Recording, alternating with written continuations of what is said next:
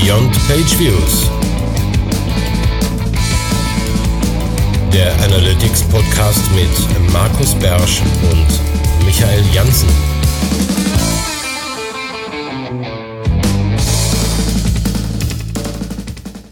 Herzlich willkommen zur neuen Ausgabe des Podcasts Beyond Page Views und heute mit einer Premiere.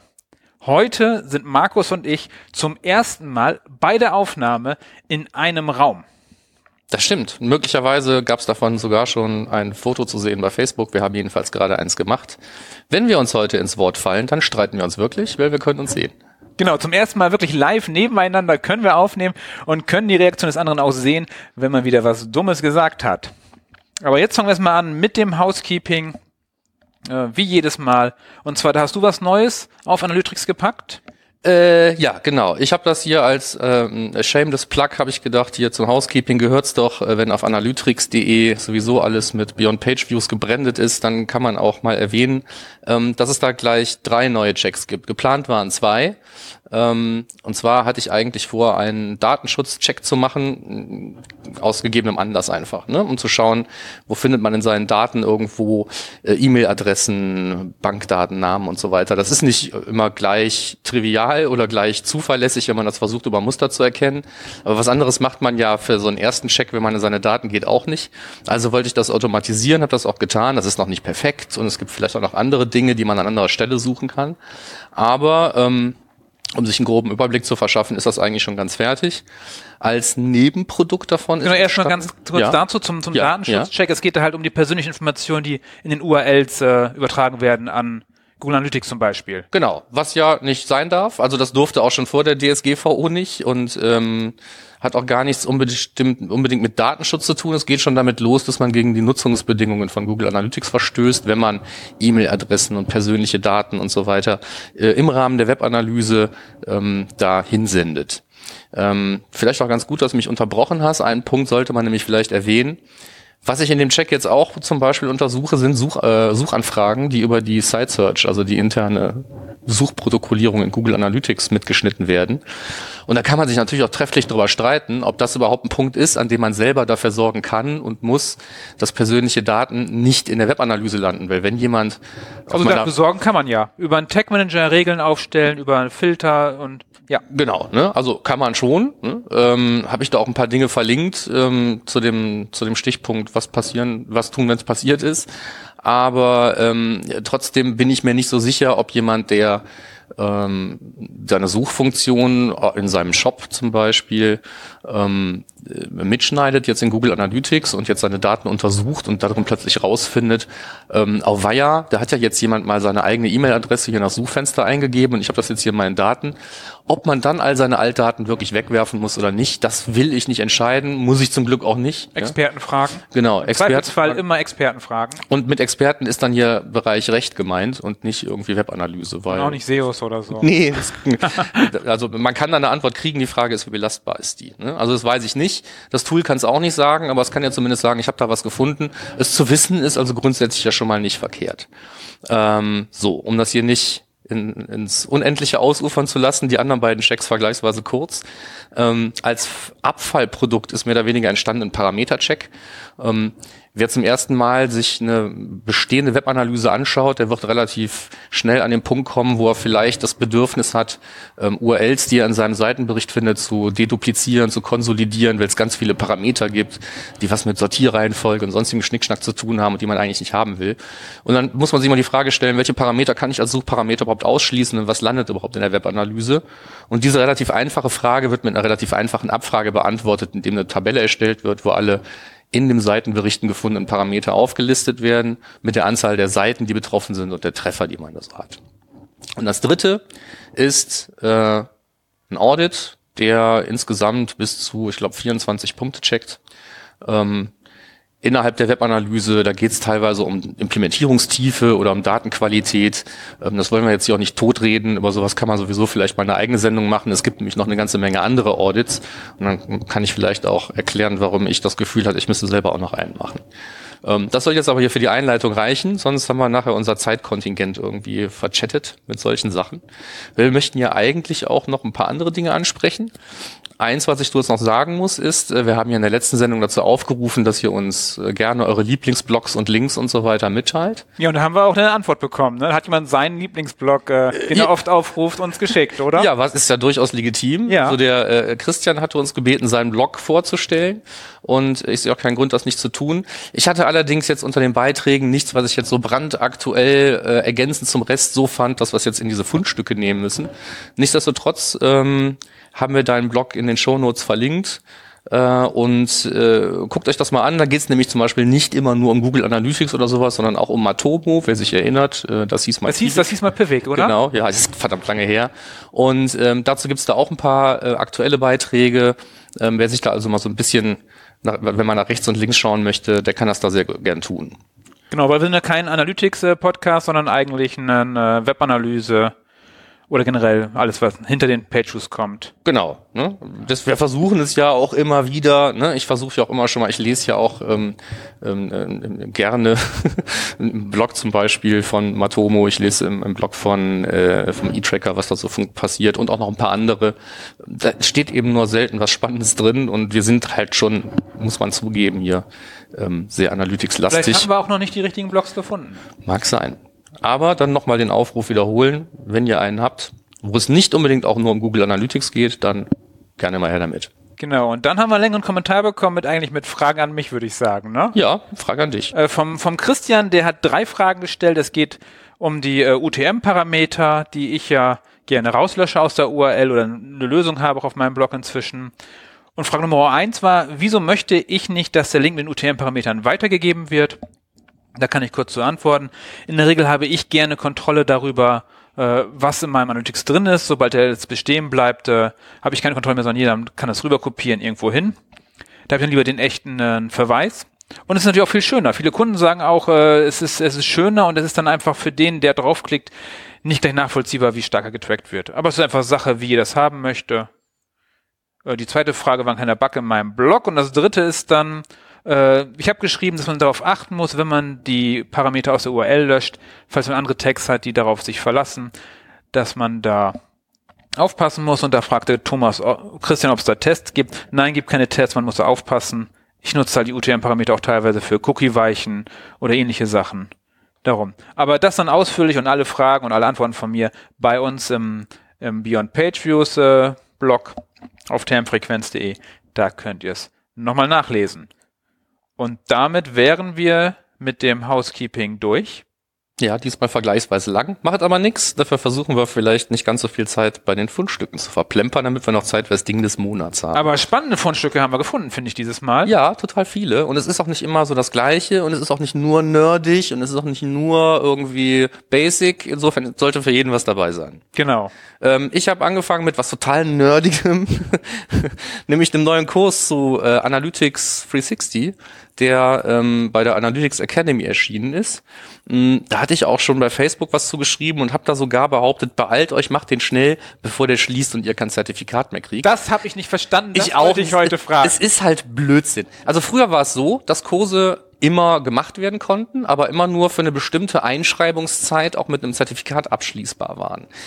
Das hat es aber, ich hatte es schon vor einem Jahr geändert. Insofern sind alle Kurse immer offen. Macht die, hängt euch die Zertifikate an, jemand sehen gut aus. Nee, weil ich sagen wollte, dieser Kurs zu Analytics 360, den fand ich deswegen erwähnenswert, weil sich ja auch nicht jeder, einschließlich mir, jeden Tag mit Analytics 360 auseinandersetzt und da einen speziellen Kurs zu machen, der einem die Unterschiede, Klammer auf, Vorteile natürlich irgendwie versucht, dann auch mal näher zu bringen, fand ich sehr interessant. Also ich habe eine ganze Menge gelernt dabei einfach. Ich habe den auch gleich gemacht, als du gepostet hast, habe ich gedacht, muss ich auch gleich machen. Habe ich auch gleich gemacht, war gar nicht so einfach.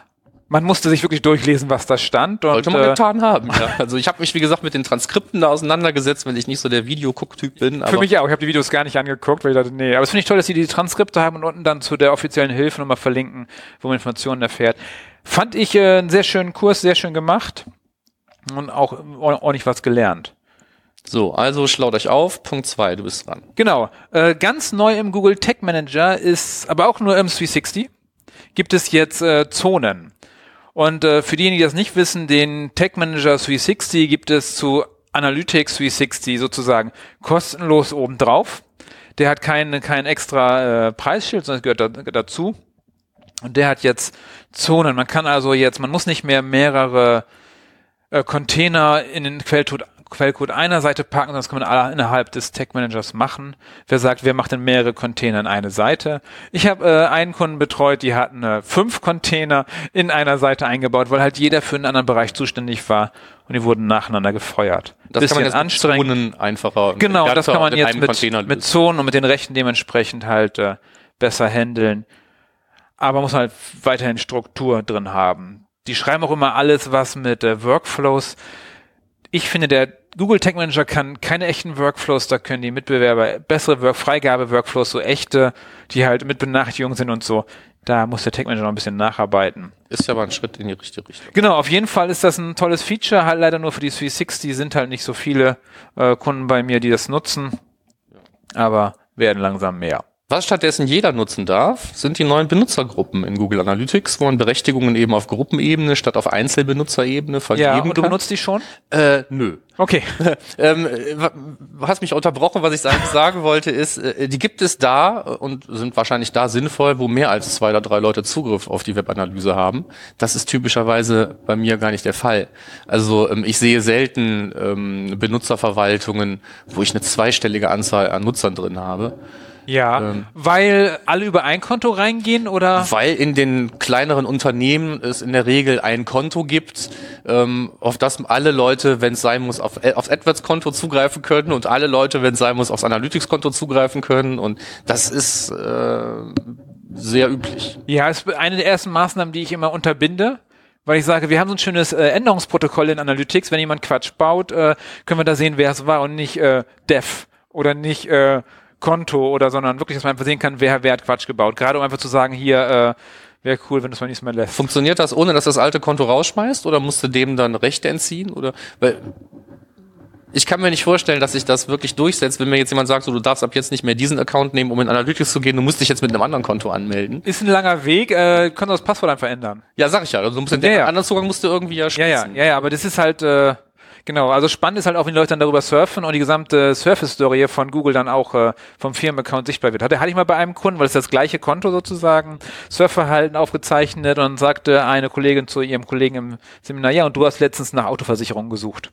Ja, genau, ja. Kann man dann halt auch sehen. Von daher macht es Sinn, dass jeder sein eigenes Konto hat. Und jetzt Benutzergruppen. Auf Benutzergruppen? Ja, so wird's gemacht, ne? So, alles klar. Schöner Artikel über den Seitenwert, dein Ding. Genau, die Jungs und Mädels von Luna Metrics haben den Seitenwert mal ein bisschen genauer beschrieben.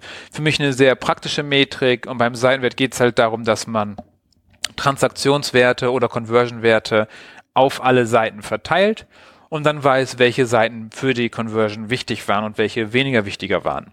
Dass man halt merkt, wo haben wir wirklich Seiten, die was zur Conversion tun und wo haben wir welche, die einfach gar nichts tun, vielleicht gar nicht benutzt werden. Aber alles dazu bei Luna Metrics auf dem Blog und natürlich alle Links, die wir heute erwähnen, wie immer in den Shownotes auf termfrequenz.de im Beyond Page Views Bereich. Dann geht's auch schon weiter. Ja, und zwar, wir haben ja irgendwann mal, ist noch gar nicht so lange her, gesagt, Simo Ahavas Blog kommt hier nur vor, wenn es irgendwas Besonderes zu sagen gibt. Der hat wie immer viele besondere und auch teilweise sehr nerdige Artikel geschrieben in der letzten Zeit. Aber was er auch gemacht hat, und das habe ich zum Anlass genommen, das hier doch nochmal mit aufzunehmen, ist, er hat nochmal zum Thema Scrolltiefe messen, dann nochmal so einen kleinen, tiefer gehenden Artikel geschrieben, wenn man das denn schon macht, wie man das vielleicht besser machen kann, als platt alles Mögliche zu messen. Gerade auch wenn die Seiten vielleicht vergleichsweise kurz sind und deswegen schon beim Seitenladen die ganzen Events gefeuert werden, muss man sich ja fragen, wofür sind die überhaupt noch gut? Und diese und ähnliche Fragen werden in dem Blogpost beantwortet. Du hast auch gleich noch einen mehr oder weniger zum Thema auch direkt dazu passenden aus der Analytics-Kiste noch dazu gepackt. Genau, von der Michaela Linhardt habe ich einen Link dazu gepackt. Die hat sich schon im letzten Jahr damit beschäftigt, warum man das Scroll-Tracking, so wie es vorhanden ist, nicht direkt einsetzen soll, sondern was man beachten muss. Unter anderem, dass eventuell zu viele Events gefeuert werden, dass man bei einer Einstellung hat, sie 20 Events bei einer URL.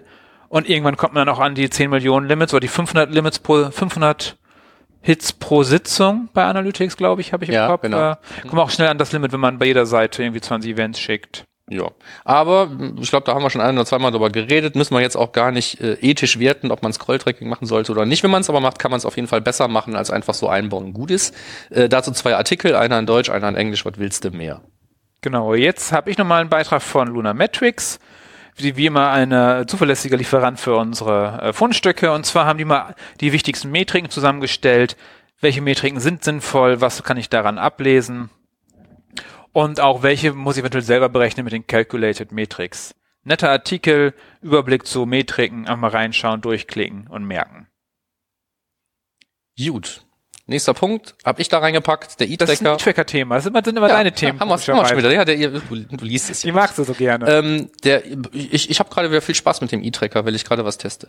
Der E-Tracker ist DSGVO-konform und... DSGVO, für diejenigen, die es noch nicht mitbekommen haben, die irgendwie unterm Stein gelebt haben, die Datenschutzgrundverordnung. Ja, das Ding, was ich letztens aus irgendeinem Grund GDPDU genannt habe, schlecht übersetzt aus dem Englischen, da haben sich wahrscheinlich die Kürzel in meinem Kopf irgendwie verdreht. Aber wie gesagt, DSGVO sollte inzwischen bei jedem angekommen sein, beschäftigt den einen mehr, den anderen weniger. Bei der Aufzeichnung heute noch 2 Monate to go. Genau. Ja, also noch Zeit satt. Wer bis jetzt noch nicht angefangen hat, irgendwelche Verzeichnisse zu führen und so weiter, das haut Prozesse mal hin. Prozesse definieren. Genau. Ja, fein. Okay. Aber aus diesem Blogartikel, also die haben sich's einfach zertifizieren lassen, sage ich mal. Mehr sage ich dazu nicht, ja. So. Und es geht, also im Kern geht es eigentlich um eine Geschichte und den Satz, den möchten wir dann hier nochmal zitiert wissen. Sie benötigen keine explizite Einwilligung. Das heißt, zumindest für die pure reine Webanalyse, ohne dass man da tatsächlich irgendwie PII überträgt und die IP anonymisiert hat und alles irgendwie sauber ist, was man nicht nur mit dem E-Tracker hinbekommt. Muss man nicht speziell, bevor man anfängt mit Analytics was zu messen, die Leute bei jedem Besuch vorher fragen. Das gilt für die Webanalyse wohlgemerkt. Das mag bei Remarketing und so weiter alles ganz anders aussehen. Dazu wollen wir jetzt auch gar nichts sagen. Aber wer mich letzte Woche gefragt hätte, muss ich ab dem 25.05. die Leute fragen vorher, bevor ich bei Analytics irgendwelche Hits auslöse, hätte ich gesagt, weiß ich nicht. Jetzt würde ich sagen, wenn der E-Tracker das darf, dürfen alle anderen das auch unter den gleichen Rahmenbedingungen. Ja, und ganz wichtig, diese Cookie-Abfrage, ob wir einen Cookie setzen dürfen oder nicht, das ist noch nicht die DSGVO, das kommt in der E-Privacy-Richtlinie, ich glaube, die kommt dann irgendwann nächstes Jahr oder so. Genau. Die ist aktuell noch gar nicht dran, was viele mit durcheinander bringen. Diese Cookie-Richtlinie, die ja noch aktuell noch nicht so richtig aktiv ist, da streiten die sich noch. Das wird dann erst wichtig und dann müssen wir fragen, ob wir den Cookie setzen dürfen. Ja. Was nicht heißt, dass uns nicht ab dem 25.05. sehr viele Websites sehr viel mehr Fragen stellen müssen als vorher oder auf das. Egal. So, das ist auch heute nicht unser Fokusthema. Genau, fragt dafür Experten. Verlasst euch nicht zwingend auf irgendwelche Texte, die ihr irgendwo lesen könnt. Denn auch E-Tracker kann erstmal so ein Privacy-Seal da auf die Seite setzen, aber am Ende entscheidet der Richter. Ich habe mir auch schon mal eins gemacht, für den Fall, dass ich eins brauche. Ja, cool. So, darfst du nicht. Klammer zu. Wir machen hier Privacy Seal Institut auf oder so. So, weiter geht's. Nächster Fundstück, und zwar mit R. R ist dieser eine Buchstabe aus dem Alphabet, OPQR. Und genauso wird halt auch eine Software geschrieben, mit der man Machine Learning und solche Sachen machen kann, so Analysen. Und der Blogartikel geht über Analytics Checkup heißt der, aber es ist eigentlich ein Audit. Und das halt mit R, wie man darauf zugreift, wie man verschiedene Sachen hinbekommt. Und komischerweise schon wieder von Luna Metrics. Ich glaube, ich lese nur noch Luna Metrics. Ja. Das reicht für die Fundstücke, da haben wir genügend. Ja, macht ja nichts. Aber ist schon lustig. Also R oder R, wie man es auch nennen darf, ist ja eigentlich keine neue Sache. Ist in letzter Zeit aber natürlich total hip geworden. Ja? Na, es hängt halt damit zusammen, dass es jetzt auch Schnittstellen zu Google Analytics gibt und durch die Riesen-Community ist dann halt einfach. Wobei, ich glaube, viele reden drüber, wenige machen's. Ja, gilt für mich auch. Ich schiebe nämlich die ganze Zeit so einen mal in R einsteigen Kalendereintrag. Jetzt seit einigen Wochen immer wieder vor mir her, weil ich keine richtige Ruhe dafür finde. Aber ich sag mal... wir sollten mal unseren Analytics-Basteltag machen. Muss man mal tun. Dann einfach mal ein bisschen rumspielen.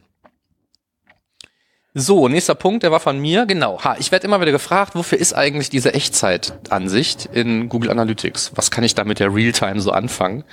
Und ich sage dann normalerweise, ja, du kannst also 2 Dinge tun. Das ist total super hilfreich beim Debugging. Wenn du irgendwas änderst, tust, machst, kannst du eigentlich unter bestimmten Umständen relativ zuverlässig gucken, ob das funktioniert oder nicht.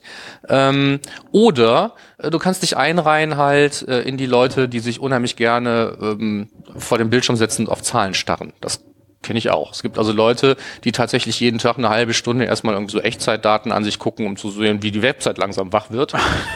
Ja, das ist auch eine. Das kann man machen, muss man nicht. Folgerichtig ist halt der Beitrag, den ich hier verlinkt habe, eher fokussiert auf das Thema, was kann ich da wirklich mit tun? Und viel hat tatsächlich auch mit Testing und Debugging zu tun. Also wer sich da auch gefragt hat, wofür brauche ich denn das? Und braucht ein paar Ideen, die mehr sind als das Platte, ja, kannst du schön mit testen.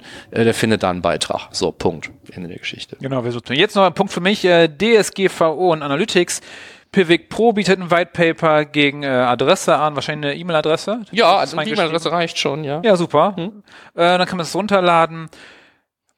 Und dazu mein Hinweis, kein Bashing oder so, aber bitte fragt Experten, fragt Leute, die sich damit auskennen. Und lest euch das ruhig durch, stellt euren normalen Menschenverstand an. Ich habe selber noch gar nicht gelesen, das White Paper. Du hast es gelesen? Ich habe es schon runtergeladen, dann bin ich einen entscheidenden Schritt weiter als du, aber gelesen habe ich es noch nicht. Es gab auch gleich zwei. Ich glaube, das eine ist mehr so Vergleich mit Google Analytics, das andere etwas neutraler. Das ist so vom äußeren Geschmack empfinden her. Ich werde mir beide zu Gemüte führen. Nutzt ja alles nichts, muss man machen. Genauso wie diesen, wenn man jetzt hier so aus der Kölner Ecke kommt und zu dem Thema Fragen hat, kann man zum Privacy Day gehen. 25.04. in einem Monat.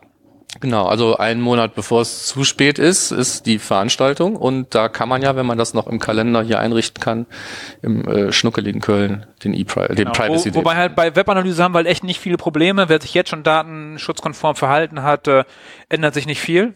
Nee, also wie gesagt, Vertrag die reine Webanalyse haben wir alle gemacht. Vertrag haben wir alle gemacht. Wir werden ab dem 25.05. wahrscheinlich in Analytics einfach nochmal auf den Knopf klicken müssen, wenn man ja ab da das Ganze auch elektronisch machen darf. Genau. Also Update würde ich da erwarten. Tja, und ansonsten... Der Knopf ist ja schon da. Ja, der Knopf ist schon da, den kann man jetzt schon drücken. Ich weiß nicht, ob ich ihn am 25. nochmal neu drücken muss, wenn ich dann was anderes... Nee, ab da darfst du ja. Also aktuell darfst du ja nicht elektronisch, aber ab da darfst du dann. Von daher müsste es jetzt eigentlich auch schon möglich sein. Ja, okay, dann drücke ich den Knopf vielleicht jetzt schon, weil schriftlich habe ich es ja eh gemacht. Und ansonsten, wie gesagt, so reine Webanalyse ist nicht das Thema. Wer dann aber zum Beispiel das Remarketing über Analytics macht, ist ja jetzt schon dazu gezwungen, den Leuten das ordentlich mitzuteilen. Eine Formulierungsvorgabe von Google gibt es nicht. Da machen die sich das relativ leicht. Das heißt, da ich es auch nicht machen kann, muss ich jedem Kunden, bei dem Remarketing über Analytics laufen soll, muss ich halt sagen, geh zur Rechtsabteilung, geh zu deinem Anwalt, frag jemand, der dafür bezahlt wird. Ich kann es dir nicht sagen.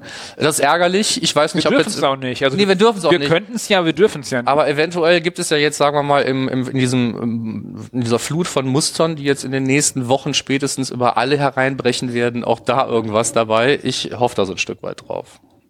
Ja. So, DSGVO. Das bleibt spannend.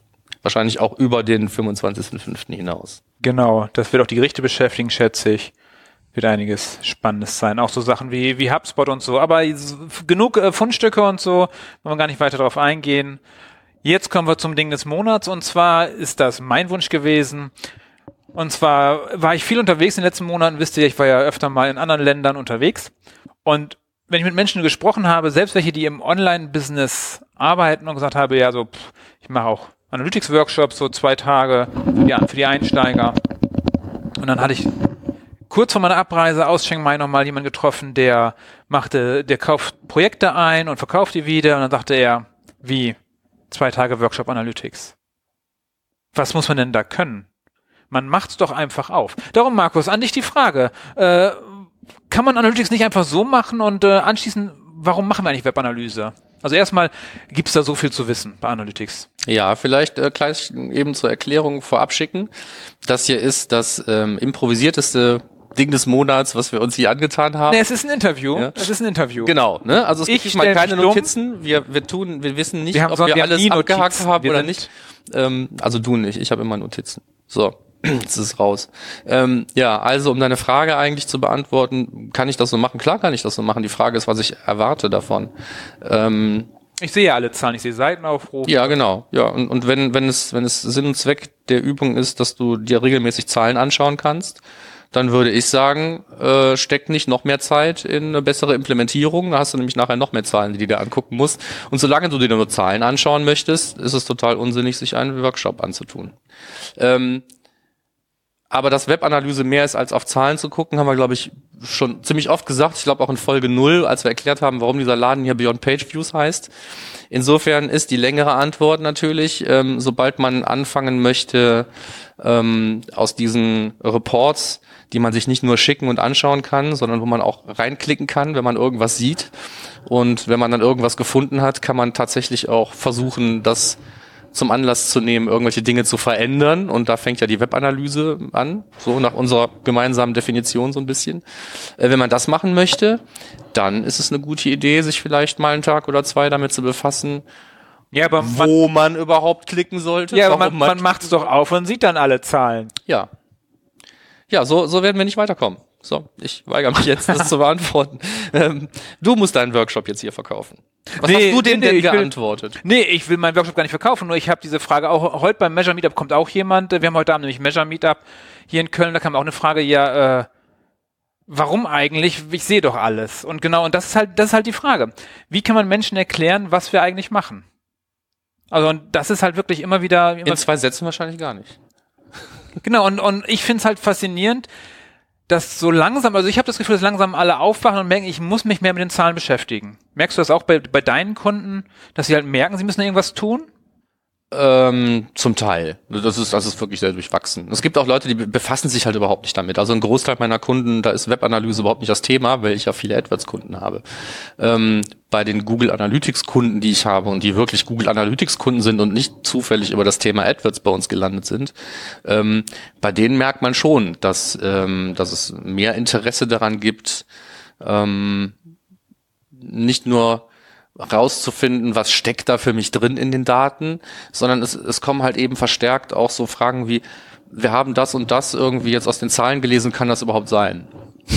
Ja, das ist ja legitim. Ja, genau. Ne? So, also das ist ja ein Zeichen dafür, dass man sich jetzt doch verstärkt damit auseinandersetzt, weil wenn man die vorher alle mal unhinterfragt hingenommen hat, die Zahlen, dann hat man das wahrscheinlich deswegen getan, weil auch weniger Entscheidungen getroffen wurden. Wenn es jetzt aber plötzlich an die harte, ans Eingemachte geht und an die Kohle, dann fängt man auch an, Zahlen zu hinterfragen. Und das spricht natürlich schon dafür, dass die Analysetiefe in letzter Zeit gestiegen ist, wenn man das so rein interpretieren möchte. Ja, vielleicht. Ja, und schulst du deine Kunden viel? Wie ist das?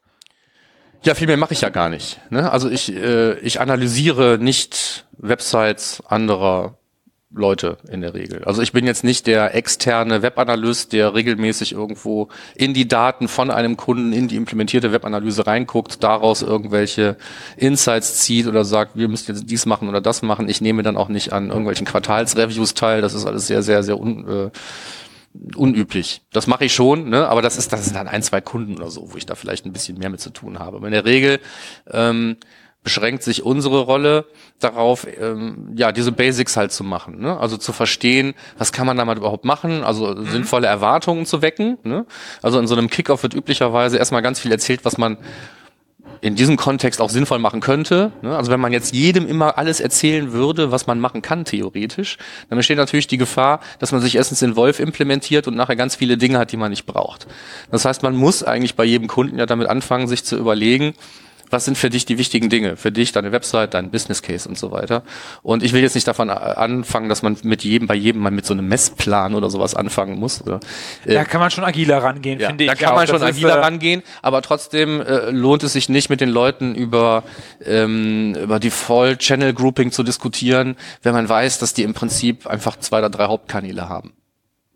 Ja. So, nicht jede Website ist sinnvoll, über jeden Kanal zu bedienen oder vielleicht im Rahmen der gegebenen Ressourcen. Und es gibt immer Gründe, kein Facebook zu machen und so weiter und so fort. Ne? So. Oder halt nur SEO oder nur AdWords. Wenn es funktioniert, ist ja gut. Ja, nur immer eins zu machen, ist grundsätzlich sowieso mal eine schlechte Idee. Ja, aber... So. Wir dürfen ja auch nicht vergessen, dass wir oft auch nur die Website sehen und die Website ist nicht bei allen Leuten das Zentrum des Geschäfts. Also oft ist die Website einfach auch nur so ein Ding, was vielleicht für 10-20% des Gesamtumsatzes zuständig ist, direkt attribuierbar zumindest. Ja. Ne? So, und dann muss man sich halt fragen, stimmt das denn so? Ja, also eine schöne Frage ist zum Beispiel, was passiert denn, wenn die Website nicht mehr da ist? Wie viel geht denn verloren? Ja. So, wenn man dann sagt, ja, das sind die 10%, die ich direkt über die Website messen kann, meine Verkäufe, die über den Shop kommen oder was auch immer, dann muss das natürlich nicht die ganze Wahrheit sein, weil viele Leute haben Websites, die in so einer Recherchephase ja auch sehr viel dazu beitragen können, ohne dass ich nachher beim Geschäftsabschluss, der am Telefon läuft oder wo der Vertreter ins Haus kommt oder wie auch immer, wo ich das direkt messen kann. Trotzdem haben sich die Leute vorher informiert, ich bin ins Relevant Mindset gekommen, ich war in der Auswahl und in diesem ganzen Rechercheprozess hat die Website wahrscheinlich schon mehrere Touchpoints erzeugt, ohne dass ich das vielleicht nachher messen kann. Das heißt, die einfach wegnehmen, ist eine schlechte Idee. Und wenn man anfängt, sich über solche Sachen zu unterhalten, dann kommt man auch sehr schnell dahin, sich zu überlegen, so, was ist denn für uns überhaupt wichtig? Was wollen wir hier überhaupt mit der Website erreichen? Und davon kann man sehr einfach ableiten, was man denn messen möchte. Weil nicht alles von dem, was man erreichen möchte oder was vielleicht auch der Besucher typischerweise erreichen möchte, ist einfach messbar. Aber mit den einfach messbaren Sachen sollte man eben anfangen und darauf konzentriert man sich dann.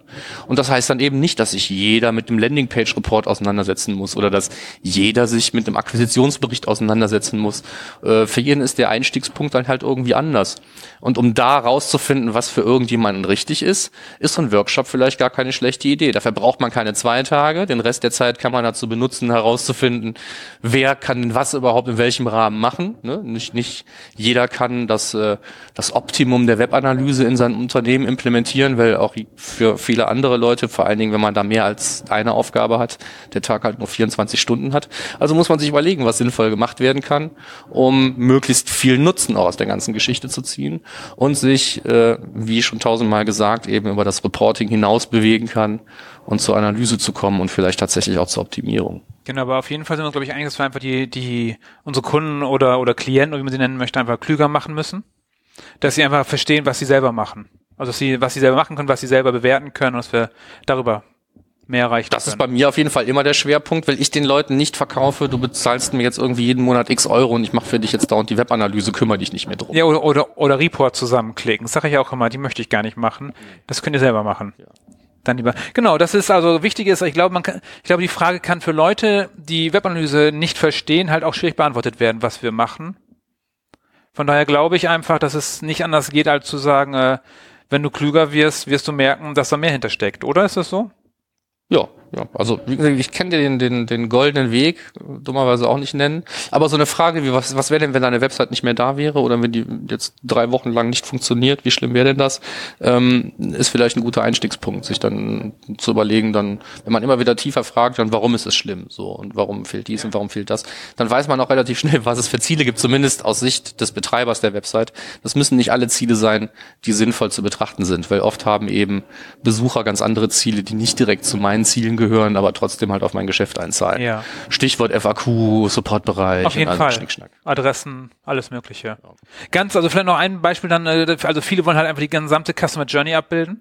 Mhm, ja. Die sagen, wir wollen hier geräteübergreifend den gesamten Weg des Kunden abbilden. Ja, Cross-Device, Cross-Channel, online. Und wo ich dann meistens sage, bringt erstmal euer Kampagnen-Tagging in Ordnung. Genau. Da können wir anfangen. Ja. Wenn wir das haben, dann können wir weitermachen. Dann hat man genug damit zu tun.